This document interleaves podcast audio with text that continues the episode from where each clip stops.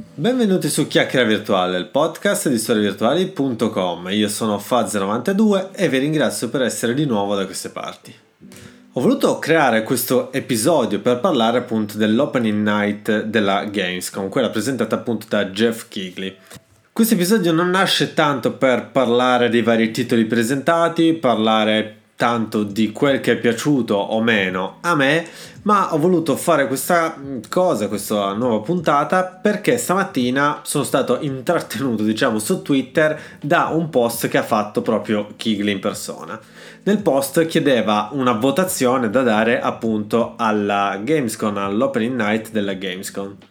E sono rimasto molto stupito da quello che è emerso su Twitter Adesso, al di là di quello che si può pensare di Twitter e dei social e di chi scrive, di chi vuole esporre il proprio pensiero sui social, ci sono rimasto male perché secondo me si è perso un po' il senso di cosa voler vedere in questo tipo di eventi. Quindi, al di là dei commenti che non voglio andare a leggere, ma che state immaginando, sentendo le mie parole, presumo, ho proprio la, avuto la necessità di andarmi a rivedere i titoli mostrati per capire il perché la gente non sia stata contenta di questo evento qua. E sono arrivato alla conclusione che secondo me ormai tutti questi eventi hanno messo completamente fuori fuoco il pubblico che non capisce più esattamente quello che vorrebbe vedere, quello che vorrebbe sentire da eh, questo tipo di presentazioni. Anche perché questo evento di Opening Night è stata praticamente le tre che non abbiamo avuto, perché c'è stato un palco fisico, c'è stato un presentatore fisico sul palco, appunto Jeff Kigley, con addirittura degli ospiti. E per un evento che è durato due orette, che secondo me tra l'altro ha avuto anche un ritmo abbastanza incalzante, nonostante io debba ammettere che non abbia mai esultato, non sia mai saltato fuori dalla sedia in preda allo stupore sono convinto però che sia stato un ottimo esempio di, per questo tipo di show perlomeno. E quindi in questo episodio vorrei andare a parlare un po' del focus che è stato messo su alcuni titoli e di come questo focus secondo me sia stato un po' mal interpretato dalle persone che sono andate poi a dare contro Kigley su Twitter. Sì, perché in realtà sebbene questo eh, post di Kigley sia, stato, sia partito in realtà eh, abbastanza male, perché Kigley ha proprio fatto un sondaggio con una votazione da dare tra A, B, C, D o peggio. Diciamo che quando l'ho visto io, che era appena stato pubblicato, era abbastanza disastroso come, come sondaggio, date, dati i, i, commenti soprattutto, ma anche proprio le, le espressioni scelte tra, tra le varie voci Devo ammettere però che adesso, riguardando adesso, la situazione è un po' cambiata, ma sono comunque eh, voglioso di fare questo podcast perché vorrei mettere un po' più di focus su alcuni titoli che secondo me si meriterebbero una eh, aspettativa un po' maggiore, soprattutto in rapporto a quello che ci sta dando in pasto adesso o comunque negli ultimi anni la, l'industria videoludica tutta. In questo preciso istante, appunto, se vado su Twitter a cercarmi il post di Kigley, trovo che solamente il 16% ha dato una votazione di A alla Opening Night Live. Io sono tra questi perché secondo me è stata piacevole, cioè io l'ho valutata come, come l'aver passato due ore all'insegna dei videogiochi e per me è stato bello, è stato divertente, mi sono rilassato, mi ha intrattenuto e anche la, la durata effettiva non l'ho trovata troppo pesante, sebbene sia stato il primo a dichiarare che sarebbe potuta durare tranquillamente quasi mezz'ora in meno almeno. Abbiamo poi una grossissima percentuale di B, quindi il 39% dei, dei votanti, che posso comprendere pienamente perché B potrebbe essere quella votazione che ha dato qualcuno che è stato soddisfatto ma non del tutto, oppure soddisfatto ma con un po' di amaro in bocca.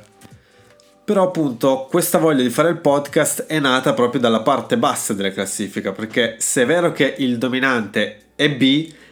è anche vero che la parte più bassa dei votanti ha scelto A.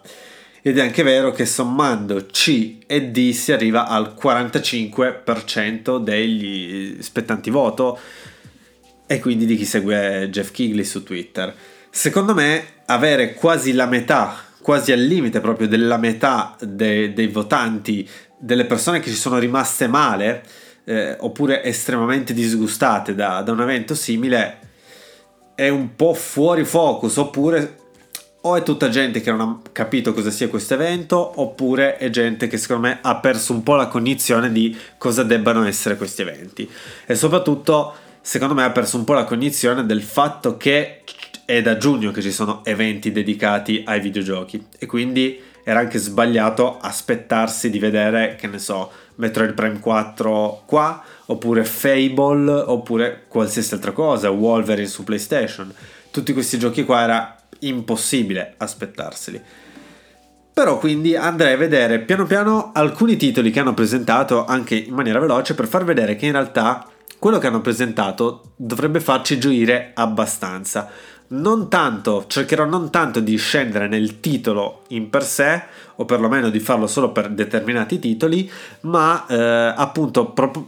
parlando di quello che propone il titolo in questione rispetto al panorama attuale, che secondo me potrebbe essere un approfondimento interessante sia per rivalutare lo show in positivo che in negativo in certi casi.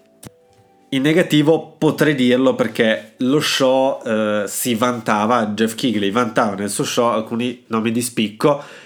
che capisco che magari ad alcuni hanno lasciato la mano in bocca e potrebbero essere stati proprio quello ad affossare diciamo l'evento per loro. Parlo del, di Callisto Protocol annunciato in, in pompa magna. Parlo di Hogwarts Legacy di Sonic Frontiers di Igon Life e di Gotham Knights. Questi erano i titoli copertina dell'evento e chi non li ha apprezzati ma eh, magari ne era incuriosito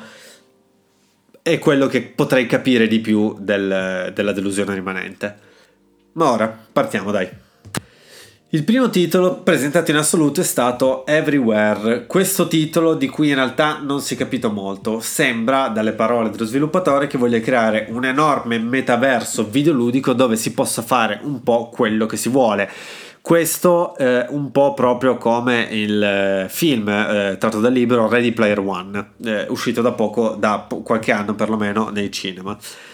Everywhere rappresenta eh, una grafica molto cartoon che sì, effettivamente strizza l'occhialino un po' a titoli più blasonati, un po' Fortnite, un po' Rocket League, diciamo su quel genere lì. Però comunque sia, anche se personalmente non ho gridato al miracolo vedendolo, stiamo parlando comunque di qualcosa che dovrebbe far piacere un po' a tutti perché si parla di una nuova IP, quindi già una cosa di per sé buona, ma soprattutto in un mondo di gioco e in una ideologia di gioco che non è mai esistita prima, quindi nel bene o nel male, secondo me è una cosa che fa a prescindere bene all'industria, perlomeno per come ce l'hanno presentato adesso, perché se poi se ne escono che è un gioco fatto solo di NFT, sarei il primo a cestinarlo seduto a stante, però secondo me è già è stata una partenza interessante perché ok non si è capito bene quale sarà il succo del titolo in questione però è sicuramente un titolo che è nuovo in tutto e per tutto perlomeno in questa presentazione siamo poi andati avanti con The Callisto Protocol che è una nuova IP mascherata ovviamente perché sappiamo tutti che se eh, si toglie se si gratta con una moneta la scritta The Callisto Protocol viene fuori la scritta Dead Space 3 o 4 e quindi va bene così però perché? perché questo gioco è l'erede veramente più che spirituale, l'erede vero e proprio di Dead Space. E in, eh, tra l'altro negli due spezzoni che ci hanno mostrato ci hanno fatto vedere proprio due parti molto a fuoco del, del gioco, due parti che secondo me andavano fatte vedere, ovvero quella un po' più cinematica dove il gameplay è un po' più abbozzato e dove si punta alla spettacolarità che non era eh, scontata comunque, soprattutto in un gioco dalle tinte estremamente horror, e dall'altra invece il combattimento vero e proprio che ci ha mostrato anche delle chicche proprio interessanti a livello di gameplay, sebbene anche qua non ci sia roba completamente nuova, io direi che comunque anche da questo titolo e da quello che è stato fatto vedere ci si possa essere abbastanza soddisfatti perché sembra mantenere le promesse fatte e comunque ci affacciamo di nuovo a una IP nuova di un certo livello comunque, in un genere che comunque non è così blasonato. È stato poi mostrato uh, con un trailer in CGI veramente spettacolare Dune Awakening. Quindi anche qua c'è esserne uh, tristi o arrabbiati. Allora, io ammetto che sono stato con la bocca aperta per tutto il trailer perché non ho letto Dune, non sono un grande fan di Dune, ma ho sempre apprezzato l'ambientazione di Dune. E diciamo che il film non mi ha neanche fatto schifo, mi è piaciucchiato abbastanza nonostante sembri proprio a mia detta un, eh, un, preambolo più che un film vero e proprio. Comunque, questa presentazione mi ha lasciato abbastanza stupito perché di nuovo parlavamo di una nuova IP, sembrava anche un action in terza persona, quindi ok, l'action in terza persona è strabusato, però è anche sinonimo di potere forte, nel senso che ci vuole comunque una software house abbastanza eh, potente tecnicamente e numericamente per creare un gioco del genere. Poi in questo caso mi è caduto un po' il tutto appena ho letto la parola MMO perché no, io dopo World of Warcraft ho deciso di non giocarne più, però comunque al di là che io di MMO oramai non ne capisca più niente, secondo me non è da buttare nel tutto proprio perché parliamo di una licenza veramente forte e appunto affiancata appunto a una nuova IP è stato poi mostrato il DualSense Edge, ovvero il super eh, controller per PlayStation 5. Questa mossa un po' mi ha spiazzato perché comunque PlayStation è sempre stata più indietro eh, di controller per quanto riguarda i controller rispetto a Xbox, perlomeno in, ergonomia con i pad tradizionali, ma anche eh, con i pad eh, più evoluti, visto che comunque il Xbox sia per PC che per console ha presentato da, da anni e anni il pad Elite, ovvero questo super pad super costoso, super customizzabile e avanzato col fatto che comunque eh, Xbox sia, e Microsoft siano rimaste abbastanza ferme a livello di controller e che invece PlayStation 5 abbia avuto un boost abbastanza interessante, non pensavo che avrebbero fatto la versione Elite per PlayStation. Invece l'hanno fatto e secondo me una mossa interessante, intelligente e ci può stare. Quindi anche questo secondo me ok, non era proprio un, un, gioco vero e proprio, però nell'evento in sé è stato piacevole, una piacevole sorpresa per quanto forse l'ho vista un po' come una pubblicità più che altro. Arriviamo a uno dei big citati prima, ovvero Hogwarts Legacy.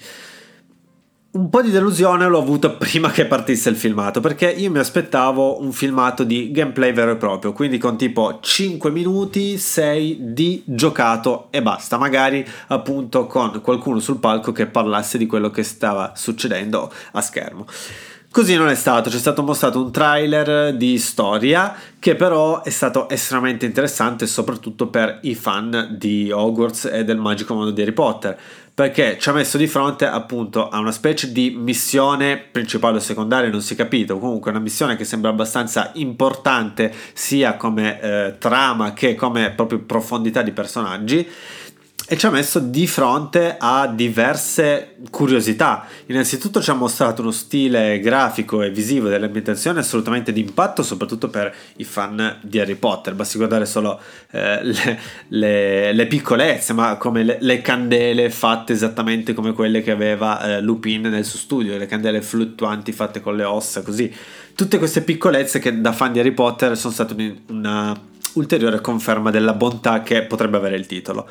E poi anche l'enfasi interessante sulle arti oscure. Ci hanno mostrato quello che sembra essere un sistema di eh, lealtà o meno verso, diciamo, la purezza oppure verso l'affacciarsi alle arti oscure Potrebbe essere anche che quella era una missione legata specificatamente a eh, Serpeverde, mentre ce ne siano altre legate specificatamente ad altre case. Quindi sono rimasto un po' deluso dall'assenza eh, di gameplay vero e proprio, però assolutamente stupefatto invece dal resto, dalla cura che sembra esserci nel resto. C'è stato poi un altro big eh, subito, ovvero Sonic Frontiers. Sonic Frontiers che si era già mostrato eh, quest'estate con dei risultati eh, di poco disastrosi, con un open world veramente pessimo, veramente spoglio, veramente poco interessante da vivere, che con questa nuova presentazione ha fatto riaccendere un po' la scintilla soprattutto ai fan, perché si è visto un gioco più curato, più veloce, più frenetico, più interessante in generale secondo me non si può ancora valutare al 100%, però diciamo che per chi non è interessato a Sonic potrebbe rimanere un no, ma per i fan del Porcuspino potrebbe essere molto più interessante di quello che è stato proposto prima. Quindi io metterei tra i probabili sì anche questo.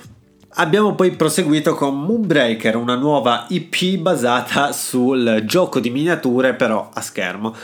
Sono rimasto un po' interdetto perché all'inizio mi sembrava un po' un tabletop simulator, ma fatto proprietariamente, diciamo. Però avanzando invece con la presentazione, vedendo le meccaniche, mi è sembrato sempre più interessante e soprattutto da appunto estimatore, amante dei giochi di miniature eh, veri e propri, non a schermo, già il vedere che si possono pitturare le miniature così mi ha lasciato molto molto eh, curioso perlomeno, contento e curioso di una presentazione del genere. Quindi anche in questo caso abbiamo un genere non propriamente nuovo, ma comunque un po' rivisitato, un po' rinfrescato e un'IP nuova, quindi anche secondo me è questo da seguire perlomeno per gli amanti delle miniature e dei videogiochi. È stato poi mostrato Lies of P, il gioco che dice di prendere spunto da Pinocchio, ma di cui io sinceramente non ho visto assolutamente nulla di Pinocchio se non qualche burattino. Questa nuova IP è molto chiacchierata più che altro perché si tratta di un Souls-like, Souls-like che ha, oltre ad avere tanti fan accaniti, e anche una moda assolutamente eh, odierna, assolutamente attuale, anche grazie all'ultima reincarnazione proprio Elden Ring che ne ha anche espanso un po' forse la eh, user base. Lies of P che si dimostra essere molto bello uh, a livello grafico e artistico per chi ama diciamo quella genere di architettura ma che onestamente forse sa che non sono un grande amante dei Souls in generale anche se ne ho giocati diversi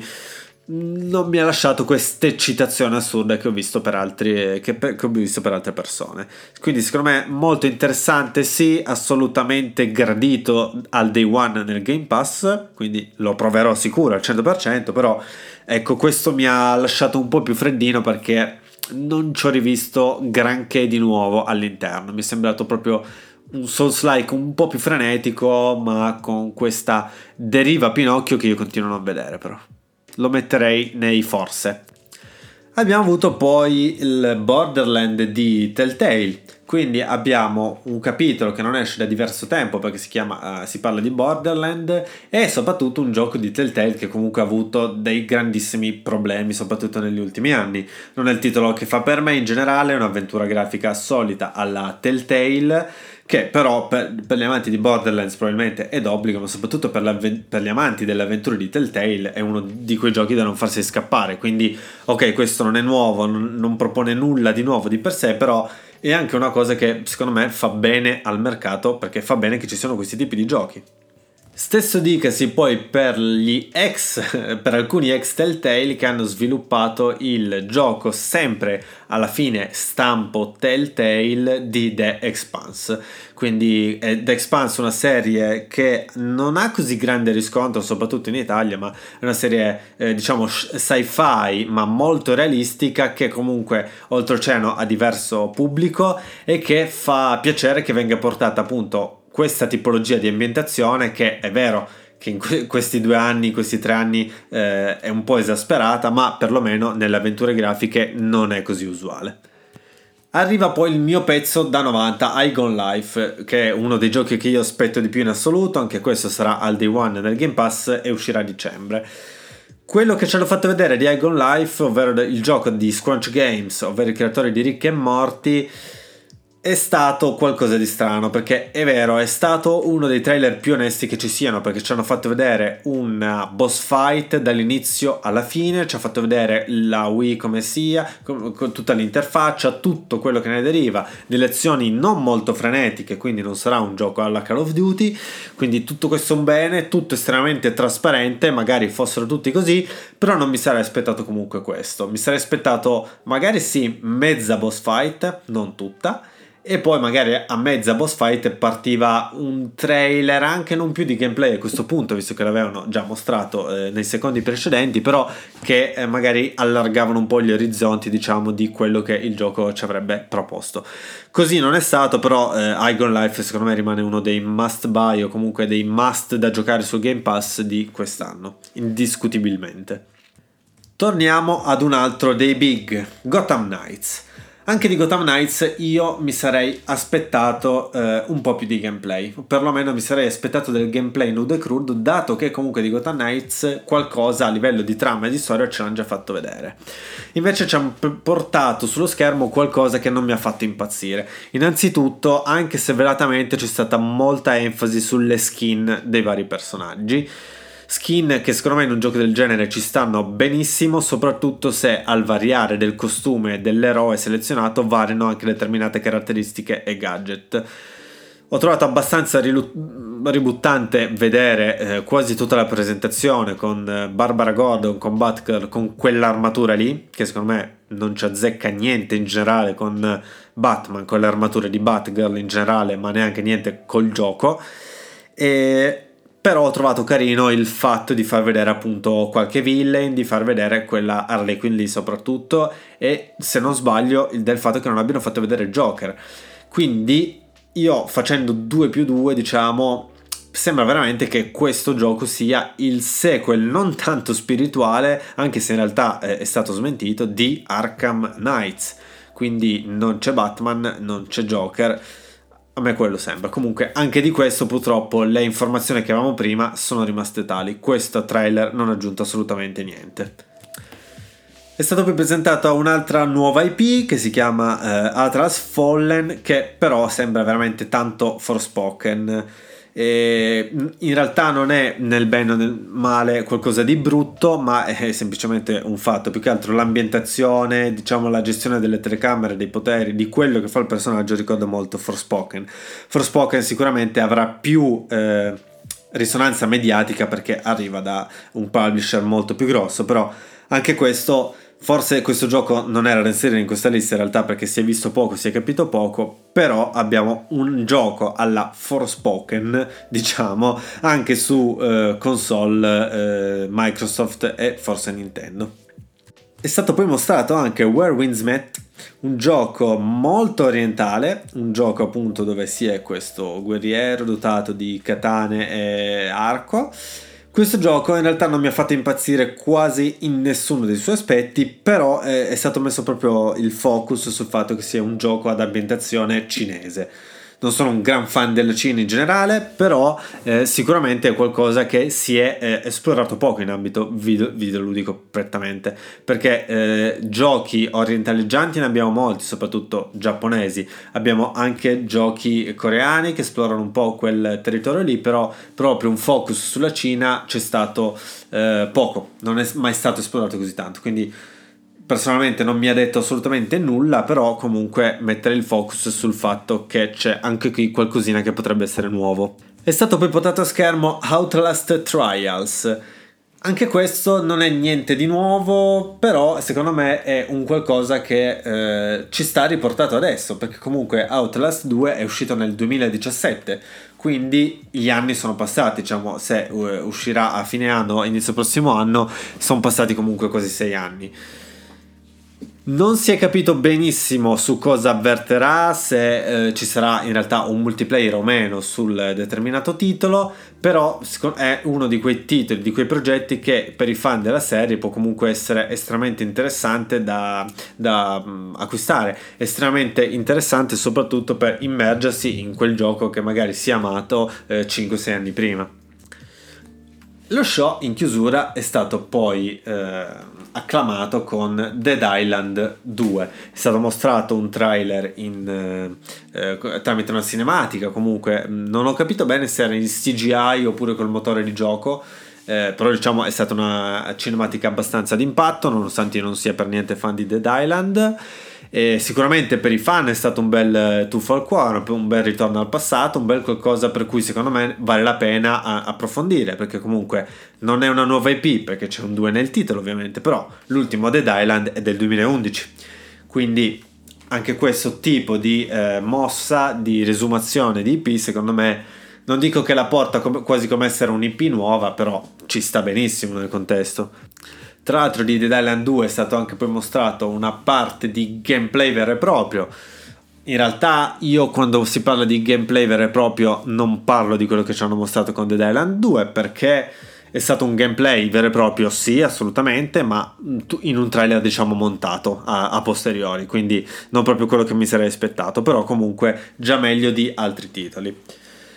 Anche questo secondo me buono, come dicevo, è un buon ritorno, anche se può non piacere a tutti. Diciamo che un'esperienza sandbox a base di zombie in una cittadina open world, anzi in un'isola open world, negli ultimi anni non c'è stato, quindi non è una cosa nuova, assolutamente no, anzi probabilmente sarà molto more of the same del precedente, però comunque portato ai giorni d'oggi nel 2022 ci sta eh, uscirà nel 2023 in realtà comunque a inizio del prossimo anno ci sta come esperienza, ci sta portare su un palco del genere come titolo finale un titolo del genere, anche se a me ha detto poco nulla proprio perché non sono fan di questa tipologia di giochi. Ci sono anche stati ovviamente altri titoli della lista, altri titoli anche in realtà abbastanza interessanti, però ho messo qua quelli un po' più pesanti mediaticamente. In questa lista che ho fatto, di cui vi ho parlato adesso, volevo fare proprio capire, passare il concetto che è stata presentata della roba abbastanza nuova, abbastanza interessante, abbastanza diversa dal comune, della roba che invece eh, sapevamo già l'esistenza, sono state eh, mostrate delle sequenze aggiuntive che quasi in tutti i casi, per esempio non in Gotham Knights secondo me, comunque andavano ad approfondire abbastanza in modo interessante il, la questione e quello su cui verterà il titolo in questione. Perché come dicevo di Sonic Frontiers abbiamo avuto un bel boost in avanti, il gioco è passato da essere una cacata allucinante a essere interessante e eh, magari appunto appetitoso eh, Gotham Knights dicevo no, secondo me no, perché non ha assolutamente aggiunto niente a quello che sapevamo già. Così non è stato però invece per appunto Hogwarts Legacy, sapevamo già l'esistenza di Hogwarts Legacy, non mi ha mostrato quello che mi sarei aspettato, ma mi ha immerso tanto in quel mondo lì, mi ha fatto capire o perlomeno mi ha dato la, la malizia di pensare a cosa potrebbe regalarmi quel titolo lì, quindi assolutamente è incommiabile come cosa. Callisto Protocol anche di questo conoscevamo l'esistenza, però quello che ci hanno mostrato è stato assolutamente interessante. Io sono passato dal dire magari non lo compro perché ormai Dead Space è un bel ricordo, voglio tenermelo, a cavolo, però sembra davvero interessante, soprattutto la parte di gameplay vero e proprio del combattimento, perché per quanto rimanga Dead Space al 99%, quell'1% di differenza, quell'1% di modernità gli dà tantissimo carattere. Anche di Egon Life sapevamo già molte cose e quella boss fight in realtà non ci ha detto molto di, que- di, più del mondo di gioco, però ci ha fatto capire esattamente come sarà il gameplay e lo shooting. Ok, lo shooting magari devi provarlo pad alla mano, però abbiamo visto che non è un titolo frenetico, che è un titolo in cui contano i riflessi, che ci sono le parate, che c'è diciamo questo rampino alla Metroid Prime che eh, serve eh, va usato nelle, nei momenti giusti nelle situazioni giuste per perché offre solo un balzo momentaneo, quindi non quello che mi aspettavo come dicevo in precedenza, ma una visione eh, molto più approfondita di quello che propone il gameplay vero e proprio. Praticamente tra questa lista di titoli un po' più mainstream che vi ho detto che sono stati mostrati all'evento, io ho contato almeno 11 cose interessanti e quindi nuove oppure migliorative oppure di approfondimento rispetto a quanto sapevamo già che era giusto mostrare agli utenti e quindi giusto che eh, in un evento del genere fossero mostrate queste cose qua. Ho messo solamente quattro no tra queste cose, che, eh, tra questi titoli che vi ho elencato prima, tra cui ci sono titoli come Gotham Knights e Lies of P. Ma non mi sono piaciuti non perché sembrano di brutti titoli, ma non mi è piaciuto il focus che è stato fatto su di loro. Tutto qua. Però anche qua comunque abbiamo avuto sul palco dei titoli interessantissimi. Purtroppo secondo me il pubblico ormai si lamenta veramente di tutto, perché ci si lamenta che i giochi sono sempre gli stessi, che non si fanno nuove IP, che ci fanno le remastered a 80 euro, che ci fanno i remake di roba che non ci interessa che ci venga fatta che le nuove IP vengono annunciate e poi non vengono mostrate per sette anni e invece in questo evento ok c'è stata roba magari minore ci sono stati tanti doppia pochi blockbuster giganteschi a, eh, alla God of War che sta per uscire, ma ci è stata mostrata tanta roba che comunque ha anche dei, eh, delle date di uscita abbastanza recenti, abbastanza vicine, c'è stata mostrata roba che esce comunque a settembre, a ottobre, c'è stata tanta roba interessante, soprattutto c'è stata roba un po' per tutti i gusti, perché abbiamo avuto gli strategici, abbiamo avuto gli shooter, abbiamo avuto gli action in terza persona. E quindi proprio una un, un evento che ci ha mostrato che il videogioco può darci tante cose di tanti tipi diversi e soprattutto abbiamo avuto anche tante nuove IP. Abbiamo avuto dei generi che sono stati ritoccati un po', rinfrescati un po'. Facevo prima l'esempio di Moonbreaker, quindi un gioco di miniature con una caratteristica propria e proprio un sistema proprio di gioco, quindi non un gioco di miniature da tavolo portato su schermo. Ok, mi sono dilugato come al solito un po' di più di quanto pensassi di fare. Questo era il mio pensiero sulla Gamescom. Per finire, proprio la mia personalissimissima interpretazione riguardo, a me eh, ha intrattenuto abbastanza. Sono stato abbastanza soddisfatto. Come dicevo in apertura, non sono mai saltato su dal divano urlando come un pazzo, neanche per Hogwarts Legacy mi è piaciuto un po' tutto. Io sono un fan eh, del gameplay negli eventi, mi piacerebbe proprio vedere anche solo 3-4 minuti di gameplay martellante, senza montaggio, senza niente, ma così non è stato. Comunque per me proprio uno degli eventi migliori che eh, ci siano stati perché il ritmo è stato buono, ci sono stati pochi momenti di, di magra, ci sono stati tanti momenti stupidi e di pubblicità, ma di, di, quello ci siamo abituati e sicuramente Jeff, per quanto sia amante di videogiochi, non va lì solo gratis, diciamo, però diciamo che nel contesto le due ore senza la pubblicità magari sarebbero durate una ventina di minuti di meno, ma l'evento è stato piacevole lo stesso. E poi era gratis. Abbiamo avuto anche tante diverse conferme di titoli nel Game Pass, anche recenti, appunto, non solo Igon Life e Lies of P, ma abbiamo avuto anche Warhammer 40.000, Dark Tide e altra, anche altra roba in uscita eh, comunque presto. C'è stato eh, add-on di giochi esistenti come di Dying Light e di Age of Empires, quindi secondo me proprio è stato un evento top del top, anche se l'ultima chicca finale non è stato il Metroid Prime 4 che io avrei voluto che ci fosse, ma che sapevo benissimo non ci sarebbe mai stato.